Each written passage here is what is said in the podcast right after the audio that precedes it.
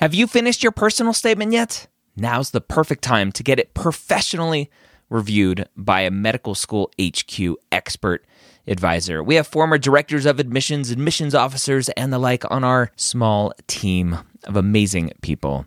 They have the inside knowledge from reading thousands and thousands and thousands, tens, if not 100,000 personal statements, going through the process and setting up the process for their whole committee. They know exactly what medical schools look for and the common red flags that can get your entire application thrown out. Take advantage of our flash sale right now, going through May 6th. Up to 6,000 characters reviewed for just $150. That's a $75 discount on our regular price. Go to editmyps.com. Again, that's editmyps.com. If you're applying to medical school in 2022 to start medical school in 2023, join me Wednesday or Thursday, Wednesday night at 9:30 p.m. Eastern or Thursday at 11 a.m. Eastern at premedworkshop.com. Go register today. I'm going to show you how to tell your story in your application. Again, that's premedworkshop.com. If you are applying to medical school in 2022, be there or be square. The Premed Year, session number 288.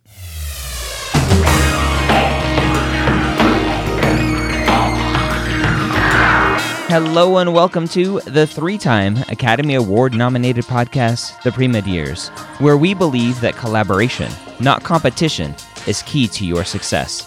I'm your host, Dr. Ryan Gray, and in this podcast, we share with you stories, encouragement, and information that you need to know to help guide you on your path to becoming a physician. Boy, do I have a great guest for you today. My goal when I started this podcast back in 2012 was to go right to the heart of medical school admissions, trying to defeat that website that shall remain nameless, that three letter website that shall remain nameless. I wanted to put out real information going to the people who are actually making the decisions. And now that I've been doing this for over six years now, and I get to travel to conferences, I get to meet amazing people. And our guest today is one of those people who I met back when I gave the keynote address at the University of Central Florida's Medical School Admissions Symposium. Now, our guest today is the director of the Office of Medical College Admissions at the University of Illinois College of Medicine. She oversees the admissions at three different campuses for the University of Illinois. The one campus she doesn't oversee is the new Carle College of Medicine. Our guest today has been at many medical schools, now having landed at the University of Illinois. And we're going to talk about how she has directed her team to evaluate applications. We're going to go from day one when your application gets processed and sent to the University of Illinois how do they look at it for a secondary application? How do they look at the full application and the MCAT score to determine who gets an interview invite? Once somebody's interviewed, how do they determine who gets an acceptance? How does that process happen?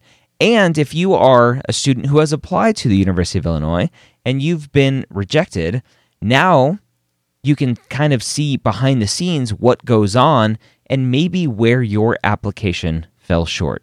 We're going to dive in. It's going to be a great conversation, lots of nitty gritty stuff. We're going to say hello to Leila Amiri, the Director, Office of Medical College Admissions at the University of Illinois College of Medicine. Layla, welcome to the Pre Med Years. Thanks for joining me. Thank you for having me. I want to start by letting the audience know who you are, how you've gotten into your position, and, and what your journey's been like in the, the medical school admissions process. So it starts a long time ago. I think, you know, oftentimes students ask me this question how did you end up being here? And what I tell them is that no one goes to school to be a medical school admissions director. Most of us, if you look at us across the country, have fallen into this and fallen in love with what we do.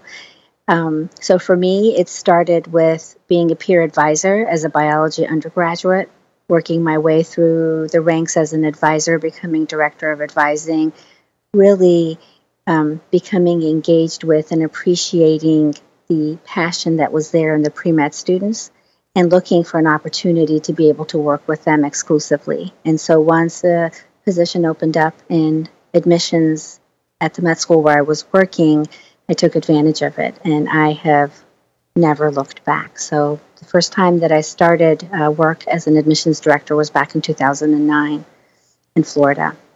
And I've loved it ever since.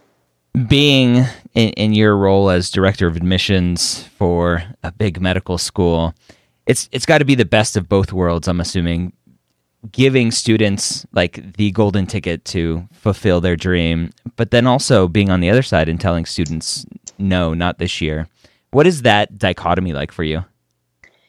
So that's a really interesting question. You know, all the time that I was on the other side of the table, that was where that was where my struggle was because I believed in my students and I knew that all they needed was a was a chance.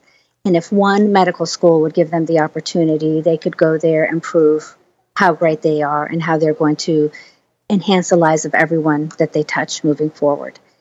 Then, when I came to this other side, I realized the moral obligation that sits with admitting students. So, obviously, we all want good people, and we want people who've traveled the distance, and we want students who will really put their heart out there for their patients.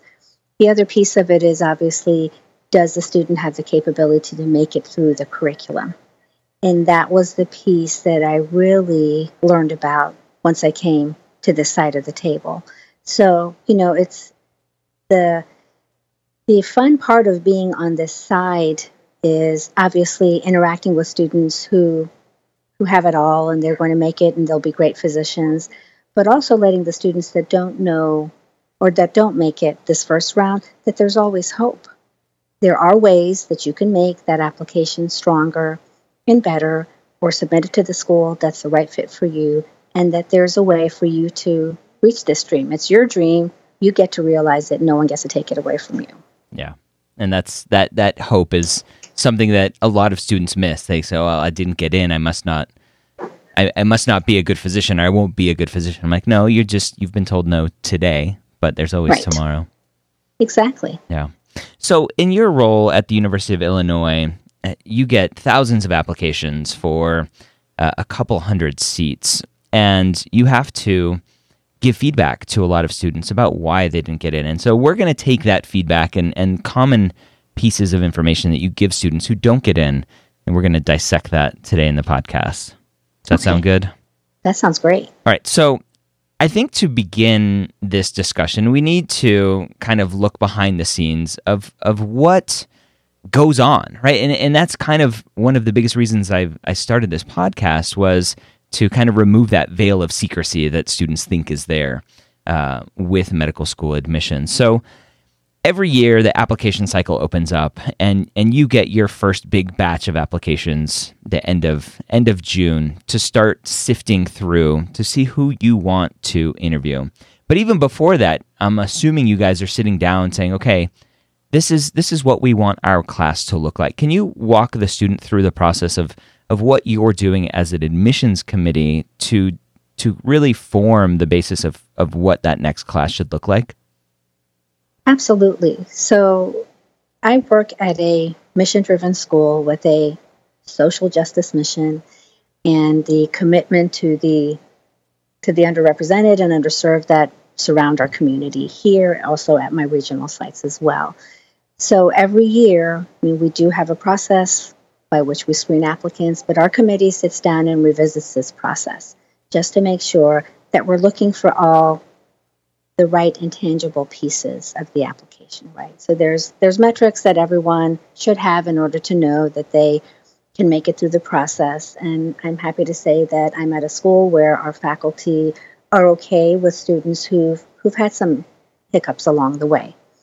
The record may not be outstanding, but they've they've stuck to it and they've persevered and they've tried as hard as they can to make it through.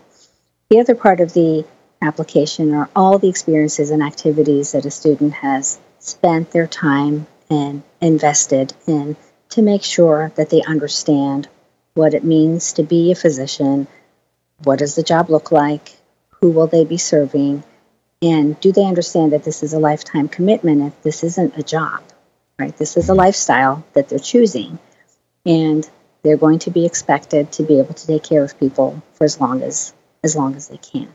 So that's where we start. The mission is the same. Who did we accept last year? Are we happy with who we brought in? And what do we want it to look like next year? Does that answer your question? Yeah, it does. Thank you okay. for that. Sure. Being a, a mission based, mission driven school, a lot of schools will probably say something very similar. As students are looking at schools and they're digging through the, the MSAR the and and websites, looking at vision statements, looking at mission statements, they all seem to sound alike after a while. How should a student be looking at University of Illinois and say, "Oh, this this mission looks like something I'm driven towards"?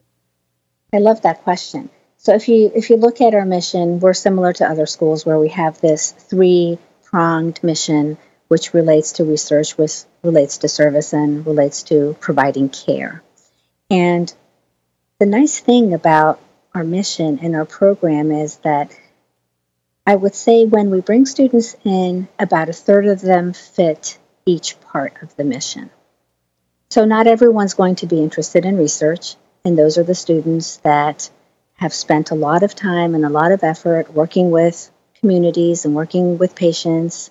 So, they're meeting our service mission, they're meeting our providing care mission. And so, it's not that each student has to present themselves as excellent in all three areas of the mission. And I really, so this is, I'm closing in on my first year. Well, I've actually closed in on my first year here. And as I look at the students that we've admitted this year, and I look at the students that we admitted last year, that's really how the class breaks up for me. That about a third of the students are fitting into each of these categories where we're looking in, and they're exhibiting excellence. So we have students who've spent thousands of hours doing research, they've got publications, they were awarded small little grants that were available to them in their institutions. They've had some time in the clinic and they've had some time doing service, but those hours are much less in comparison to the time that they've spent doing research. And that's okay. We don't we don't detract from the application because that's there. They're they're going to walk with our faculty who are really on the research end of it. And the same can be said of the other two pieces. You talked earlier about making sure that somebody can can academically get through the curriculum. And mm-hmm. obviously the the two big elephants in the room are MCAT and GPA as right. as kind of that very first thing that's easy to say yes or no to a student. How how are you doing that at University of Illinois? So we don't really have a minimal threshold below which students won't be considered. Now, we are one of the schools that doesn't release um, secondaries to all students, so that's the first pass. If a student doesn't receive an invitation to complete a secondary, that signals to them that based on the academic credentials that were presented to us, we don't think there's a possibility that the student will pass. Now, that bar is, is very low. So this would be a student who struggled in every single science class that they took, probably had a few failures, and had to retake them, and even those repetitions weren't weren't all that good. Mm-hmm. Then we come to the students who've received the secondary. And so, I mean, if you look at my average, we're sitting around a 3.6, 3.7, which is where, where we are. But that range is so broad. You will see students with 2.5s and 2.9s who we've admitted as well. And so what we want is a student who's taken broad range of science classes, who's taken several science classes, and at the and if they struggled in the beginning, they managed to understand how to do well in science, and they've held that trajectory moving upwards as far as they could have until they graduate. Now, in addition to that, we also have a post-bac program. And so for students who've done well in terms of their service and who've done extremely well in terms of their patient care, but their life circumstances have been such that maybe they haven't been able to dedicate as much time to their studies. Those are students that we invite to join us for our post-bac or summer prematriculation program. So the um, they have opportunities to learn with our faculty to give them the academic skill set that they need. in order to be successful. So you'll see the broad range of students students in our class. As far as the MCAT is concerned, again, I really don't have a minimal threshold, but when we're looking at percentiles in the teens or, teens or the single digits, those are the students who we're not considering for admission. Mm-hmm. When it comes to that that student who who has a sub three, has a 2.7, 2.8, 2.9, whatever it is, they've mm-hmm. obviously shown something else to you in their application. Right. What is it that a student who is struggling right now, who didn't or maybe completed their undergrad a couple years ago and is now thinking again about going to medical school or thinking for the first time about going to medical school, what are they showing in their application to to overcome that low GPA? You know, so there's reasons that students don't do well in school. And so when I sit with them one on one, I say to them, You're the only one who knows why the GPA is where it is. And I'm not asking you to tell me why this happened. Sometimes it's just, it, they were having a lot of fun in college. The first time that they're away from home, right? That's what college is and for. Exactly. And um, a lot of times we see with those students, they're really involved in a lot of things. Mm-hmm. So there's a lot of leadership, there's a fraternity or sorority that they're involved in, there's a lot of service, they're leading, you know, health education types of programs or things like that on their campus. And so they were spread too thin. And because of who they are, and because they're not quitters, and because everyone is this A type personality and they have to do well, they aren't willing to give those other things up. And they don't give themselves the opportunity to do well, right? So we see that over there. And the thinking is, well, if we remove all of that distraction from you and just give you time to study, what will it look like? Mm-hmm. Right? The other student is the student who really didn't do a lot. So we look at the application and there's not a lot that's going on. They don't have a lot of experiences. And I think those students know who they are. They maybe fill out eight of the boxes, or if they do, there's repetitions in some of them and the grades just aren't there. And for us, that is a student who really couldn't figure science out. And so that's the student that we're going to ask to take more science classes. And now that you're either reapplying or that maybe a couple years have passed and you think you want to do medicine now, you really need to take some science classes in order to show us, you know, what you have. And then that's where the manual process begins. Because as you know, in all of your um, audience knows, when they calculate the GPA, it includes all the undergraduate classes. Mm-hmm. And so sometimes it's hard to get that GPA to move. And so when we see that separation, we'll look at that separately. I'll calculate it manually just to see where the student's grade point average is. So it's it's taking them, you know, one by one and looking at at what they've done. So you're really looking at that that trend. We always talk about upward trend, downward mm-hmm. trend. So you really want to see that trend or need to see that trend. Absolutely. Oftentimes, my so one of the processes that the committee has approved is to remove a full year of coursework from a student's record. Mm-hmm. So if a student comes in, freshman year is really tough, first time away from home, you know, it's even hard to find a pair of socks that match, and that freshman GPA is really bad. And then everything is great we just take that out. Yeah. And it's incredible, right? So they go from being a 2.7, all of a sudden now they're 3.5 or 3.6 or something because obviously we've removed all of that. And then there's other work that shows. So they've got the good grades, they've been doing all of these extracurricular activities, and they've done decent on the MCAT. Um, we know that that was just freshman blunder. So I think what's important is for students to be clear with us if there's a dip like that in their GPA, or maybe someone comes in and they're doing great. Junior year, they break up with a significant other, all of a sudden everything drops and then they bounce back up. Yeah. Let the committees know. If there's a school that's not going to take that into consideration, you know, that's okay. Not every school is the right place for a student. If that's a school that can't give student wiggle room for being person, for yeah. being a human being, that school probably isn't the best place for them to go. So that's what they need to be looking at. You know, look at the range of look at the range of students who are admitted. Is there allowance for you to make a mistake and get up again or not? And if it's not, then they should be looking elsewhere. The the next question that usually comes up is okay, sure. so I, I need to improve my GPA. How how do I do that? I can go take classes, I can go get another bachelor's, I can do an SMP, I can do a postbac. What what sort of things are you looking for? Do you prefer students do? Yeah, so that's again where we have the conversation. Why is it that you didn't do well, right? Because as you mentioned, there's the post bac. So the drawback to the post bac, if it's a traditional post bac, is it's undergraduate classes that feed into that GPA, and getting that GPA to move is very hard. Yeah. Especially, the, de- the denominator is too big to move. Exactly. Yeah. Right. So if you've built up already 50, 60 hours of science, you need that much and more to get the GPA to move. So yep. then you look and see why did I not do well? Was it because I was overextended or because I really didn't pay attention? If it's because they tried as hard as they could and they still couldn't get the A's, then they should definitely do a post bac. It's going to be a longer process, but they need to figure out how to do well in undergraduate classes before we can have them move forward. Mm-hmm. But if it's really because they weren't paying attention to school because they were too busy enjoying life, then maybe they should be thinking about the next level. Now, the next level is some kind of one year master's degree or a master's degree. The beauty of the master's degree is that the GPA sits separately.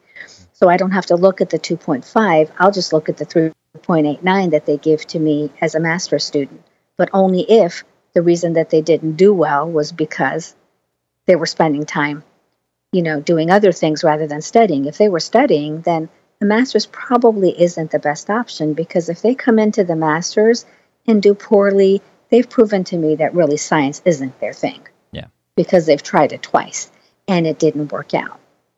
Then you know it's the issue of how bad was the undergraduate GPA? Is a one year master's enough or not? So if a student jumps into a master's degree right at the end of the undergraduate and applies that same year, the master's isn't helpful because the transcript that we get is the undergraduate transcript. There's no new work on there, mm-hmm. right? And so, are they applying to a school that will take updates or no? Right. So that's the decision fork again. If they're applying to schools that don't take updates, there's no point in applying because you can't update anything. If it's a school that does take updates, that's a consideration. But what does one semester of A's, which is about nine hours, do in light of the past four years or five years where the student hadn't done well? Right? So they have to think, we have to think about this as well. And then is one year enough? Because sometimes those one year master's degrees only give students about 20 hours of science. And some committees will say, well, 20 hours isn't enough. So for some students, the better option is to do a regular master's that's two years long. Mm-hmm. But if students are doing a master's to fix the GPA, this isn't for career changers. Career changers go for the one year master's. You did fine as a psych major, you're going to do fine in this, move forward. But if a student didn't do well as an undergrad, the one year master's really, they need to complete that and then apply the following year with that full transcript. So then it becomes two years. So yeah. it's all about the timing. So, student gets a secondary application from you guys. So they, they pass that first hurdle. Their GPA okay. MCAT is is good enough, right, to get that mm-hmm. secondary. Mm-hmm. What are you then looking at to get the invite out to that student for the interview? Right. So it's we put them through the screening process, and really our screening process looks for mission related aspects of the application. So what service does the student have? What understanding of the profession do they have? Um, we have a very diverse student body. We live in a very diverse city. So, what attributes does the student have that shows that they can meld well with our community and can have an appreciation and understanding and tolerance of the community that we have here with us. And then for the academic piece, we'll look for um, what they've done in the academic arena. Have they been a TA? Is there are there publications there for them? How many times were they on the dean's list? And, and things like that. So a student will go through the screening process as long as they are similar to the students that we admitted the previous year or stronger than the students that we admitted the previous year. We'll invite them for interview. The other piece that's really important for us is we have multiple campuses, and two of our campuses have a little bit of a different um, emphasis in that they are rural campuses and they're they were put in place to serve the rural community that we have here. So the secondary really addresses student's fit to any part of our community. And so The question is on top of being a great physician, what else is it that you want to do? And those things that we're asking them to do are things that relate specifically to what we have available on the different campuses. And after all of that's been checked, we want to make sure the whole application makes sense, right? So the personal statement is well written and well articulated, and what they've done supports what they've said in their personal statement, then we're happy to invite them to come meet us. Let's talk about the personal statement. The the big Sure. the big the big thing that students seem to hate with the application process and they, they always are the most nervous about obviously besides MCAT and GPA, but that personal mm-hmm. statement seems to be a big hurdle for everyone. When you're looking at a personal statement, what are you hoping to get out of it when you read it? So when I'm done, I say this to students and I always say it with a smile so we laugh about it, but it's true. When I'm done reading a personal statement, I want to be breathless in wanting to meet this person. um, so I the personal statement should help us understand where their motivation and commitment to dedicating their life to alleviating suffering for others comes from. mm-hmm. And how do they how will they maintain that? Because Yeah. med school will be hard and they will question themselves and they'll question the faculty multiple times before they get through this. So- multiple, multiple right? times a week. Exactly. there you go. And so they're going to have to dig deep. And so that's what we're looking for. And, you know, not a regurgitation of what they've done in their experiences, because Yeah. that's obviously all there. Help us understand at the deepest level. So I want it to be just a conversation almost Yep. between the student and us. And just as their parents and their significant others and their advisors can fill in the blanks, why is it that this person needs to be a doctor? That's where I want to be. We want that statement to really highlight who this person is and obviously to reflect them. So nothing is more disappointing than when a student walks in and they're not who we read about. Yeah. So let me let me rephrase that a little bit. So Sure. when, when you say breathless and you want to see the, their journey, you you want to understand their motivations for becoming a physician, right? Why do you Yes. want to be a doctor? That's that's the ultimate question, right? Absolutely. And Absolutely. I it, it's funny that students see that question and and I spit it out at them all the time. Why do you want to be a doctor? Why do you want to be a doctor? And then they take that and they go, "Well, everybody else is writing about that, so I'm going to tell you why I think I'm going to be a great doctor." Or why I think I have the skills necessary to be a doctor. When you see those sorts of personal statements, uh, what do you take away from those, or how do you if somebody writes a personal statement, they have great stats and, and great MCAT, great GPA, but then their personal statement is just totally off base. How do you handle that? Yeah, so that's a great question, you know, because I think students forget who's reading their personal statement. Mhm. So when they when they enumerate the characteristics that a good physician has to have, you know, their understanding of those characteristics may or may not be correct, yep. right? And and this statement is being read by physicians. Yep. So so that's an issue because that always brings things up. Well, this is true or isn't, you Yeah. know. Or when they use an analogy that's not something that they are familiar with. Like they talk about applying to med school and becoming a physician is like running a marathon and none of their experiences show that they have ever participated in that. you know, that's problematic. Or when they talk about a bad experience that they've had with Oh, another physician Yeah. and how I'm going to change the world of, of medicine because that's Yep. how horrible it was, and that's not who I'm going to be. Yep. You know, none of those speak to us because it comes from a place of lack of lack of knowledge. I mean, you know, until you've until you've gone through the training and you've you've been there and you've held the hand of a dying patient or you've been able to treat a person, it's hard for them to say Yeah. what the skills are.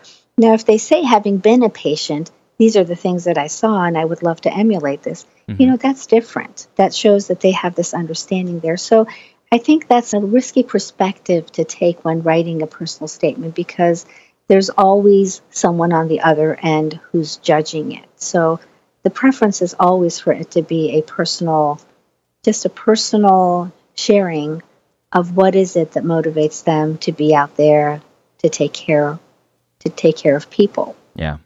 when when I mentioned that to students, I said you, you don't need to explain to a physician what being a physician is like. Thank you. And and understanding, and this is the other thing that that I give feedback. I'm like, just because you understand or you think you understand doesn't mean you should or want to be a physician. There are lots of people who understand, like nurses understand kind of what it's like to be a physician because they're in there all the time working side by side, but doesn't mean they want to be physicians. And right. that feedback often gives pause to students. They're like, and they, they take it as arrogance, like how like the doctors are telling the students, like you don't know, but but it's not coming from a state of arrogance. It's coming from a state of you don't know until you've been through this process. Yes, being a physician, shadowing all that stuff looks amazing. But until you're up for 24, 27, 30 hours straight, having numerous conversations with patients and patients' families and, and talking about death and being around death, until it's affected you at the core, you, you don't understand and you can't. It's impossible. Right. So, all right. So, personal statements don't don't tell the physician what it's like to be a physician. Um, exactly. Uh, tell tell your journey. What's what's motivating you to go down this path and and highlight those. What what is the the best personal statement you've ever read? What what did what made you breathless about it? So it was really it was so there's been several of these. This is the student who reflects on the experiences that they've had and it's the culmination of the experiences and the reflection that really leads them mm. to the understanding that this is where I have to be. Yep. And nothing else will work. And they don't have to say that, you know, there's firefighters out there and teachers out there who also help people and, you know, I need to help people more than they do. It's none of that. It's just walking us through um, walking us through how they've reflected on life mm-hmm and how they can use the special skills that they have because they're the special person that they are at that point in time to make it better for the rest of us. I mean, I love helping people, yep. but I absolutely don't want to do it by by being a doctor. Yeah. Because I just I just can't. And that's what's been and that's what's been great. You know, the entire application is an application that shows reflection even when they write their experiences with a few words that they're able to use. They've done things, they've reflected on them because, you know, we all know med schools are not shy about telling students what we want them to do. Yep. Right? We all have these lists of I expect you to do, you know, X, Y, and Z, X number of hours. Even some schools yeah. are very explicit. I need at least hundred or whatever hours of something. Mm-hmm. Um, there's there's no checklist, but there's checklists. there's checklists, right? And yeah. there's checklists, and students are gracious enough to you know give us what we're asking for. So I expect everyone to do the things that that they know they have to do. But it's the student that really does them and appreciates them, right? So I've seen applications where students have said, you know, I did the best bench research. And while I understand how research informs medicine and how it's necessary, it's really not it's really not where I need to be. And after having done that, I mean, do you know how many students with basic science PhDs get every year? And that's where their story is. Where they do all this work and then at the end of it they realize it's not enough not enough i need you more. know yeah i need more and so that needing more is really what makes you know socks go up and down in my committee here is that they're excited because the student needs more yep you know they're they will be satisfied and the other piece is it's not all about them right so there's students who will say you know I did this, and because of that, I realized how good I am at this, and I did that, and because of that, I realized how great I am at that, and yeah. and all of these things together help me because who I am is a scientist and a caretaker, and so the patient mm-hmm. is really lost oh, in I, all of that. I love it. Right? I love it. It's, it's you. You say what I say all the time to students, and, and going back to the reflection, I, I call it a takeaway for students. Like I'll read amazing personal statements, but I don't understand still why they're doing it. They've had amazing experiences, but I still don't understand why that's motivating them. They're missing that reflection. Right. Mm-hmm. And so they, they need that reflection. And the other part with the patient getting lost, you'll read students who are like, I, I want the knowledge, right? I, I need to have more knowledge. I'm like, great, look at Wikipedia. Like, how is that knowledge going to affect the patient? How are you going to to to affect somebody's life with that knowledge that you you're saying you want? You know, the most interesting conversation that I had one time with a student, well, I shouldn't say it the most. One of the interesting conversations that I had was a student who wasn't admitted, who was just a superstar by the stretch of the imagination and wasn't admitted anywhere. And so when I sat down with her, I said, you know what? At the end of the day, I didn't want to be the context for your scientific investigation. Yeah. And she said, what do you mean? And I said, that's what it was. I saw in you a bright person, very bright person, a person who understands science who is curious, um, you know, inquisitive, and you're always searching for the answer. And it just seemed like you wanted to do that instead of a petri dish inside of a person's body. And I didn't want to be that. And she was stunned. She sat there and started crying. Mm-hmm. And I felt bad that she cried, but then she said, "You know, that's not that's not what I meant."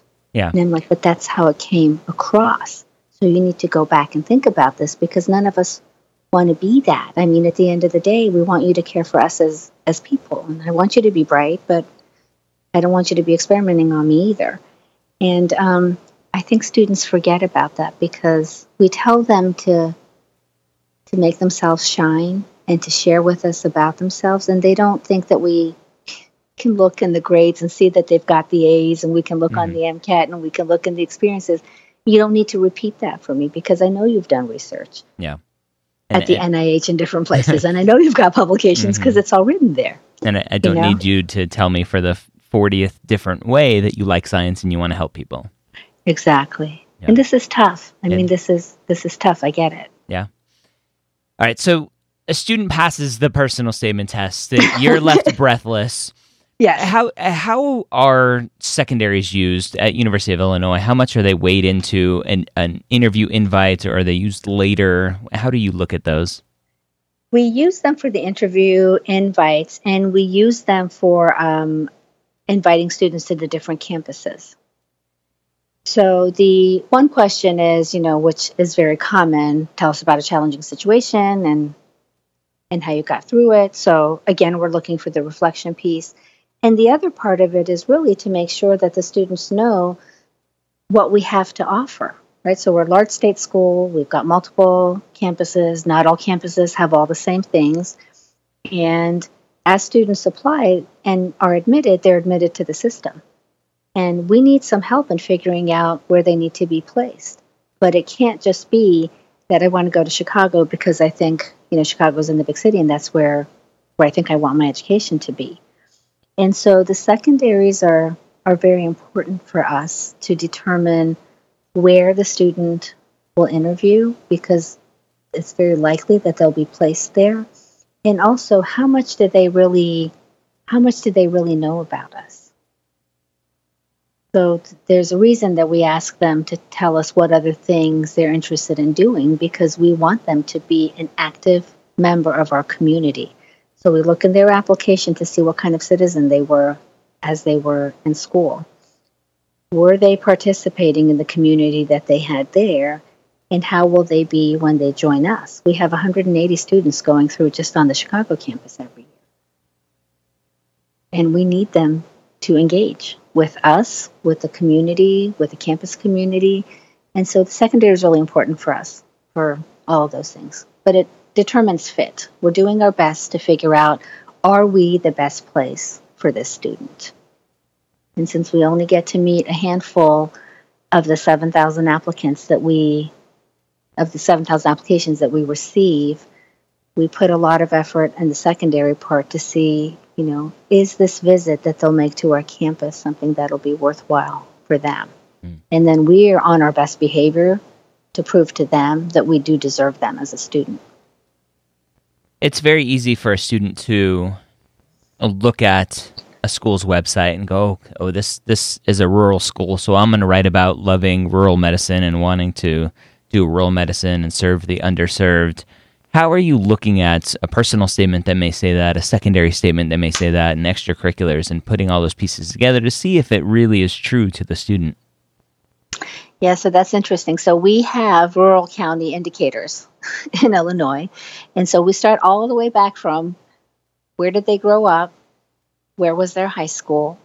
You know, are they understanding of the rural community? Because um, literature out there suggests that students who've been engaged in rural communities are the students who will have the greatest likelihood of going back. It's not guaranteed that they will, but of you know, if you look at them proportionately, those are the students that have greater likelihood of coming back in. Now, we're we have a specific program for rural medicine. It's called RMED, and it's located at our Rockford campus. They have a special application process that's separate from our regular um, admissions process. So a student would go through both processes. And for them, not only do they look at that, but they also ask about um, the student's history in our state, where they've lived, um, what activities they've participated in in the rural communities. And their interview is actually a committee interview with um, committee members or community members from all across the state, including hospitalists, politicians, other faculty members, care providers, members from the farming community. And they really, what they're looking for is what they call rurality. How much does this individual understand the needs of the rural communities? So there's expertise in that that goes beyond just the just the admissions office. But for a student that doesn't go through that track, again, it's looking at the entirety of the application. It's just like the student who makes the analogy of running a marathon and they haven't done that. If they talk about rural medicine, knowing that that's a big area of interest for us, and there's no indicators in their application, it doesn't really matter how strong they are.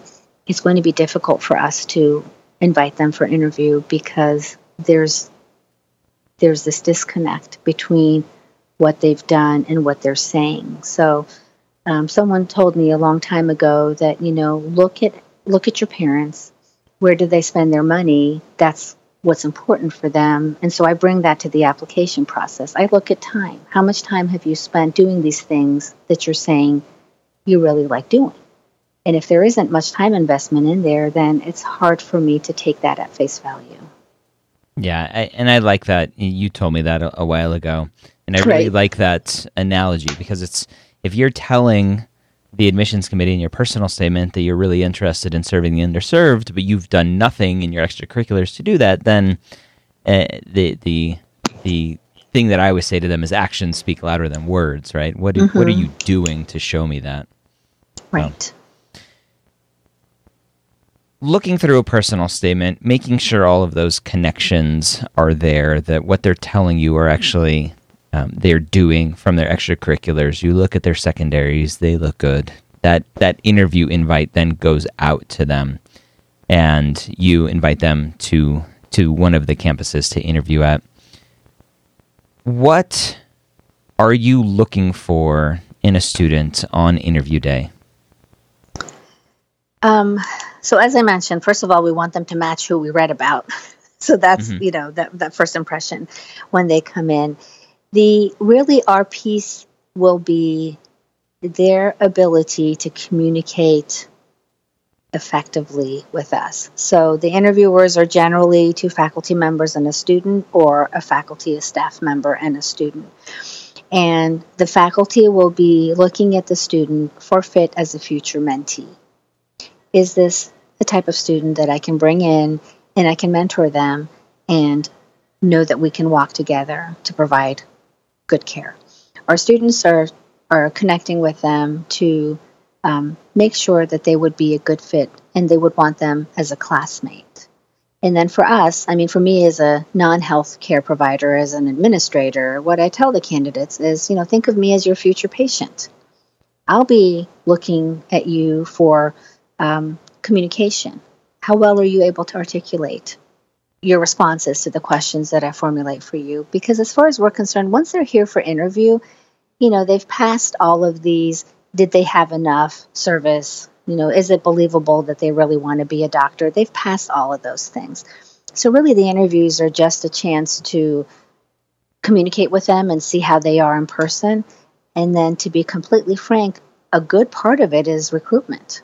because we know students have lots of options. And if we've invited them for interview, there's probably 12 other schools that are out there wanting to recruit them as well. And so when we put all this effort into screening through these thousands of applications, bringing that one person in, we're going to try really hard to prove to them that we really appreciate everything that you've done at this point, and we have the resources and the people who can help you get to the next stage. So it's a little bit of both a lot of recruitment and a lot of making sure that they're going to be a good fit with our with our community here. When you have somebody who who does communicate well, shows that they have empathy in their interview and and you can see them taking care of your mom, your dad or yourself. When it comes to comparing one student to the next. How how is that done in in the in the battle room of the admissions committee? How are you finally coming down to that last seat and and picking one student over the other?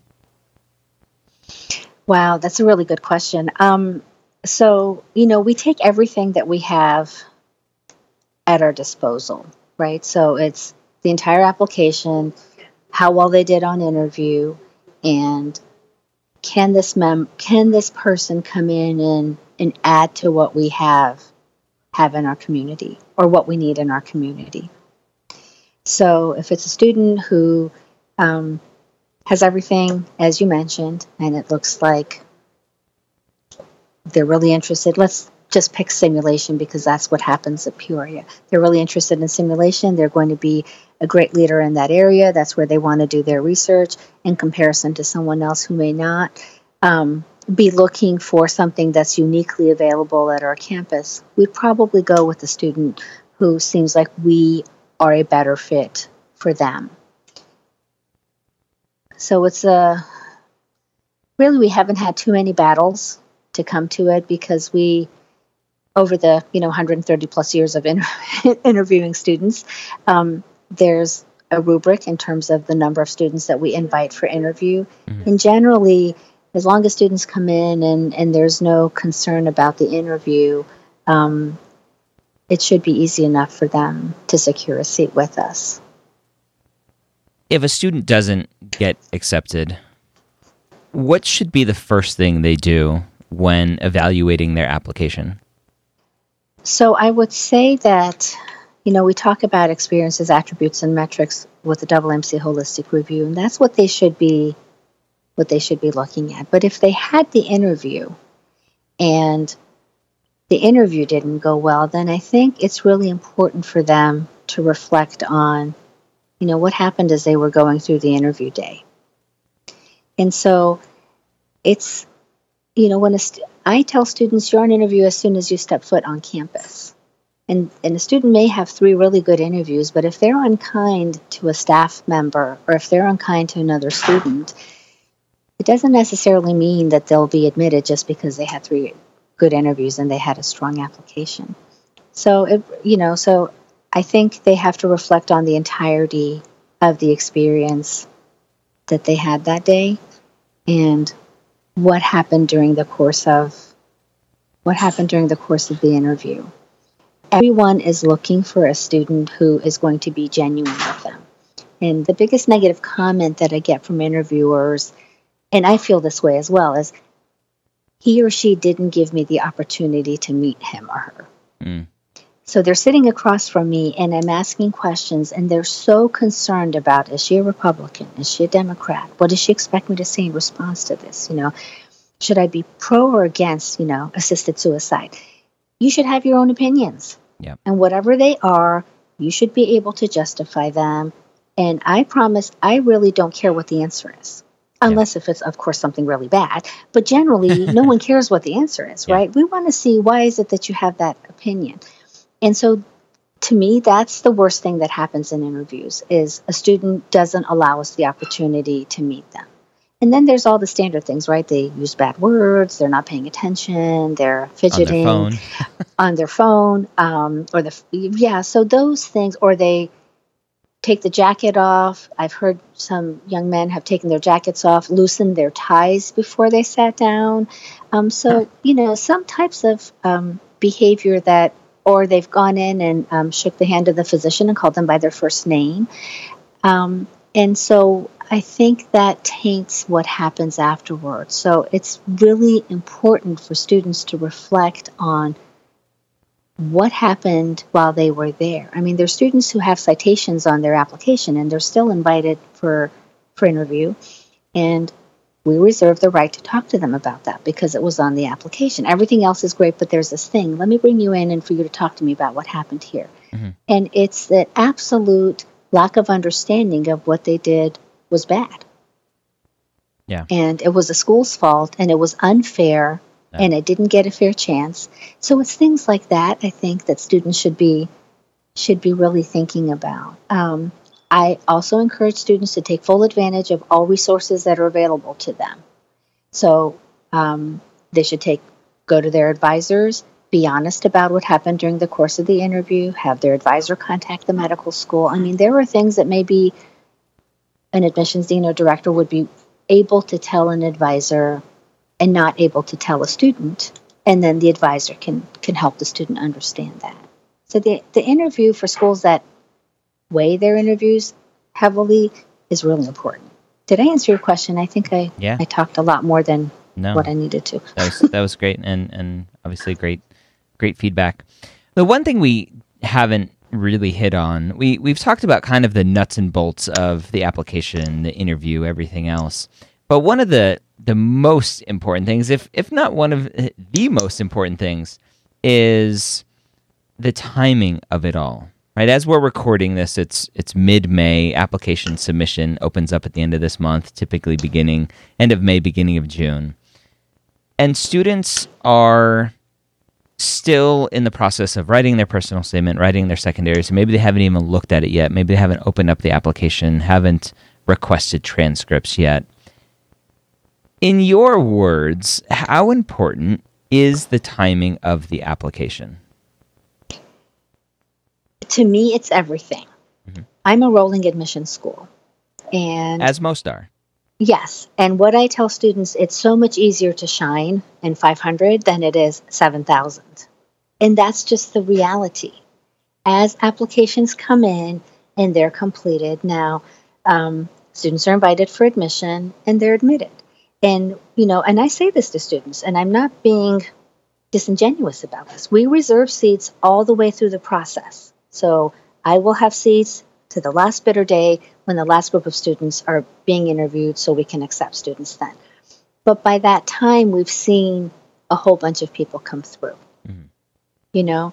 And so to me, timing, timing is very important as they need to apply as soon as they can because speed, seats fill up. And while we reserve seats, there's not I don't have 305 when I'm interviewing in January, unlike I do when I open up the doors in the beginning. Um, I think it's really important for students to submit an application as early, but they need to be ready. So don't just submit it and sit for the MCAT because people tell you to apply early. Apply when you're ready. But timing is really important for everything. Request the letters in way ahead of time. Keep reminding your faculty members. Get the letters in. I have every year close to 100 students whose applications are not completed and they're rejected because we didn't get their letters in time. Yeah. And and they say it's not my fault. And it's true it's not their fault because they're not the one uploading the letter, but maybe it's their fault because they asked too late right? We're taking an MCAT late. Students are uncomfortable and they um, are concerned about how they'll perform on the MCAT, so they wait until a September MCAT. What does that mean? We don't get scores until October, probably.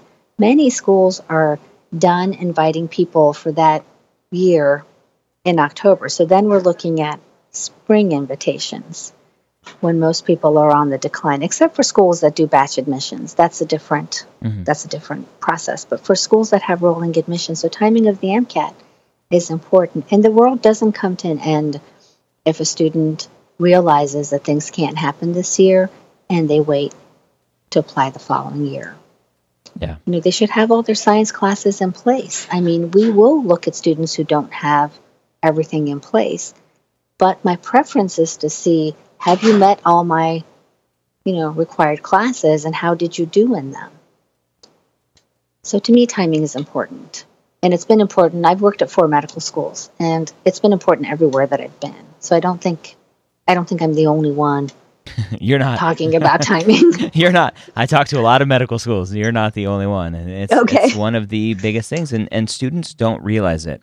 And and I, um, I like to place blame. I like to I like to blame. I like to point fingers. Um, I, I think it's it's a couple. it, it it it happens because of a couple different reasons. Number one, students are used to deadlines. When they apply to Right. undergraduate institutions, it's all based on deadlines.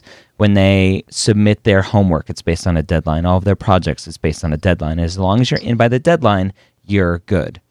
And I have an issue, and, and this is my just a personal issue, um, with the way that the AAMC and the medical schools have deadlines for the application process because I think that's disingenuous for the students who don't have the information, who aren't listening to this podcast and understand that the deadline for applications for medical school don't mean anything. right. So how do we fix that? I mean, we can't move the we we can, but it's unlikely that we'll move the deadlines. Yeah. Well, just Right, just because- remove that. Just remove that verbiage instead of a deadline. It's applications open, and we review applications first come first serve, or however the school wants to say it. But Yes, the only problem with not having an explicit deadline is that, you know, beyond that, things will keep rolling in. yeah, And, you know, where does that stop? So, for Yeah. example, we're a school that requires a Casper. Okay. And um, so when everything needs to be in for me by December 1st, the Casper takes a full month to come out. So really students should be taking shouldn't be taking a Casper that's you know after November because the score won't come in in time yeah, and they wouldn't have fulfilled all of my requirements. And every year I have, well, this is again my first year here, but last year I had many students who sat for Caspers that were later, even though we said, don't take it after this date because we won't have the score in time. So I don't know how to change that. I don't really know how to change that culture. And I think this is reflective of the individual, Mhm. right? I mean, if a student is unable to follow very simple directives on how to do paperwork and when to send things in, I'm not sure that they're going to have it all together to be a great physician either. Yeah. These are very simple. These are very simple things, right? Get your stuff in on time. yeah. I- sit for the exam, or if you sat, if you told me that you're going to sit for the exam, take it. Yeah. Right. So that was several students that we had this year. They just didn't take the they didn't take the test. They came in and interviewed because we took the registration for the test as what is going to happen. And so we invited them for interview, but they never sat for the test. So while they did great on the interview and everything was perfect, we were unable to offer them a seat and we had to reject them mm. because they didn't sit for the test. So is this a person who's not going to take their board seriously? Or is this a person who's not willing to wake up? And you know, I'm not a doctor, but I am mm. always worried about that person who's not willing to wake up and go look at the potassium levels or something, and then I will or won't get the drug that I'm supposed to get because they just decided not to do that. And maybe I'm exaggerating, I don't know, but but that's we don't have anything other than their behavior as an indicator of how they will be when they're here. Yeah. you know? Yep. and so so in a sense i i don't want to do anything. I mean deadlines are what they are. You either meet them or you don't. And if you don't well i'm sorry. There's always next year.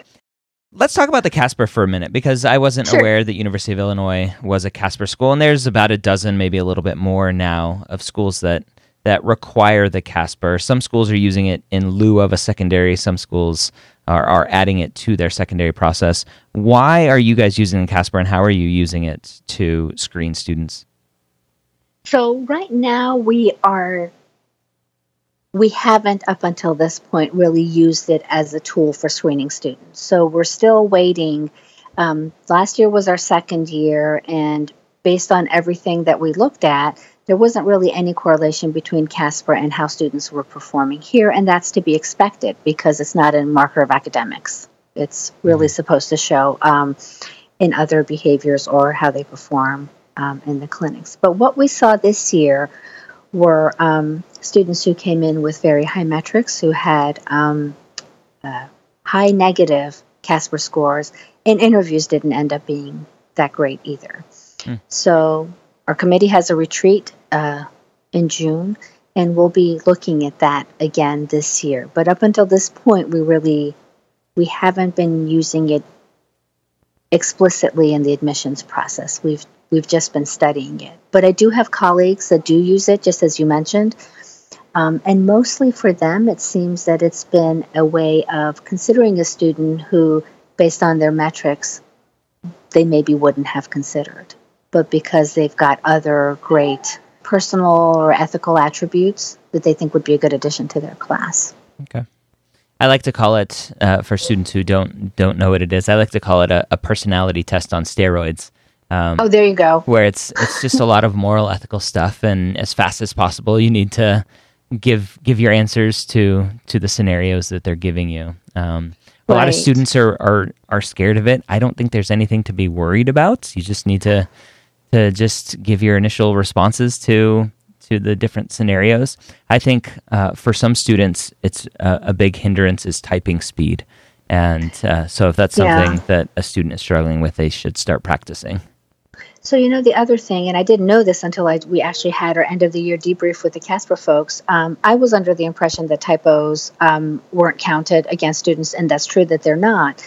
Um, however, non-American students don't do as well on the Casper mm. because the responses are are judged from an American lens, and so first generation immigrant students or even second generation immigrant students who have a very strong um, heritage presence in their home, for example, who have parents that don't speak English or whatever, um, may not do as well on the Casper. And so um, this is something that they're working on and, and that we're talking about. So we're going to keep a close eye on that this year because, I mean, whether or not it's the right thing to do, it is what it is. Yeah. Um, you know, that brings up the philosophical question as well who says the American way of looking at things is the right way to look at things, right? But so I'm not in a place to have that conversation, but um, but that's there as well, and um, you know that weighs heavily on us yeah. because we do look for diverse students because Chicago is such a huge melting pot, and we've got people from all over the world with all different languages. Um, you know, we don't want to look at something that might hurt a candidate just because they're first generation student here, you know, yeah. with parents that immigrated from someplace else. That's good to recognize that implicit bias in the system and try to overcome it. Mm-hmm. Is there anything that we haven't covered through the application process, through the admissions process at University of Illinois, that a student should know about when reviewing their application when kind of going through the process of getting those rejections and thinking about the next application cycle?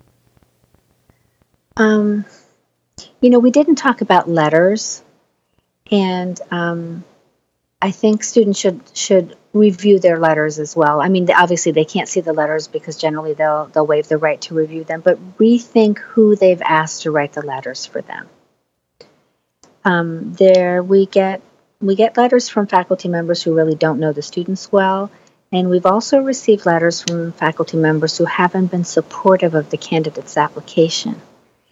And um, regardless of what else is in the application, so depending on how the committee has felt, we have or haven't invited the student to come in. I mean, obviously, we couldn't ever say, Professor so and so said this about you, but it was let's bring them in and explore this one thing that was mentioned. So I think students should really think long and hard about who they ask to write the letters for them. I always tell them, I want to like you more than I did after I finished reading your letters because the letter is supposed to give me additional information. You know, knowing that you got an A in organic doesn't help me because I see that. Yeah. Knowing that you were a volunteer at this place doesn't see help me because I see that. So these letters, they're a pain to ask for. They're a pain to write. I hated writing them when I was writing them, but they're so important because that's the only other thing that we have um, to help help us with the application. And don't submit the same letters If you love the faculty members that wrote them, obviously go to them again and have them put a new date in there. And um, yeah, make sure that the letters are good. Um, for us, if I can just talk about my program, our letter process is manual. And oftentimes, a student's application may not be completed because we haven't had the opportunity to review all their letters. Once they look on AMCAS and their letters are complete and they haven't heard from us in about a week, they should call the office and ask because that'll be a trigger for us. Now, we do our best to stay to keep up with them, but you know, with 7,000 applications and three letters per student, that's a lot of letters that yeah. we're having to open and look at. Um, so, so we're good with them calling us to figure out what's going on. Any last words of encouragement for the student who applies to University of Illinois, applies to any school, and doesn't get that acceptance they're hoping for through the application cycle? Oh, I would say that you know it's not done. There, there are multiple ways to do this, and we started off with this. I mean, this is their dream, and it's their dream to realize, and no one is allowed to take it away from them as long as they're doing the things that they need to be doing. So, not giving up is the most important thing. Don't give up, but there has to be enhancements. So don't keep applying with a 2.5 and a 498 on the MCAT and wonder what's going on. You know, or don't keep applying when you haven't done the spot check. Look at the different parts of the application, see what's going on, and there's lots of opportunities, right? We talked about postbacks, we talked about masters. I mean, there's so many ways for the student that wants to be a physician to be a physician. And believe me, we want them here. I mean, every school, our goal is to bring in the best students that we can and to graduate the best doctors that we can. So we have a mutual goal here. So talk to us, work with us, you know, hold us to the standard. Ask, hey, what happened? What do you need from me so I can be part of your team next year? And good luck with it. All right, there you have it. Again, Leila Amiri, Director, Office of Medical College Admissions at the University of Illinois College of Medicine a, an amazing behind the scenes look at how the admissions committee there at the University of Illinois College of Medicine evaluates all of their applicants. So if you've been rejected from that school, now you have an idea of how to go and look at your application. Go and evaluate critically. Right? Self-awareness is huge to this process. You have to be self-aware to understand what did you hear in this podcast? Go back and look at your application. Maybe have a an unbiased third party listen to this podcast and then look at your application and see maybe where you fell short. If you didn't apply to University of Illinois but you applied to many other schools, maybe you were rejected during your first application cycle, what we went through here is not uncommon at many other medical schools. So use the information, look at your application, whether you're a reapplicant or you're applying for the first time, make sure that you follow the advice here.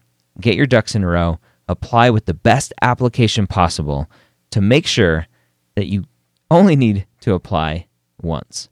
Now, still, only about 50% of students get into medical school, MD and DO, so there is a shot, there is a chance that you may not get in, and that's okay. Figure out what you need to, to do to improve, Maybe go back and listen to this, improve, figure it out, improve, improve some more, improve one more time, and apply again. I hope you have a great week.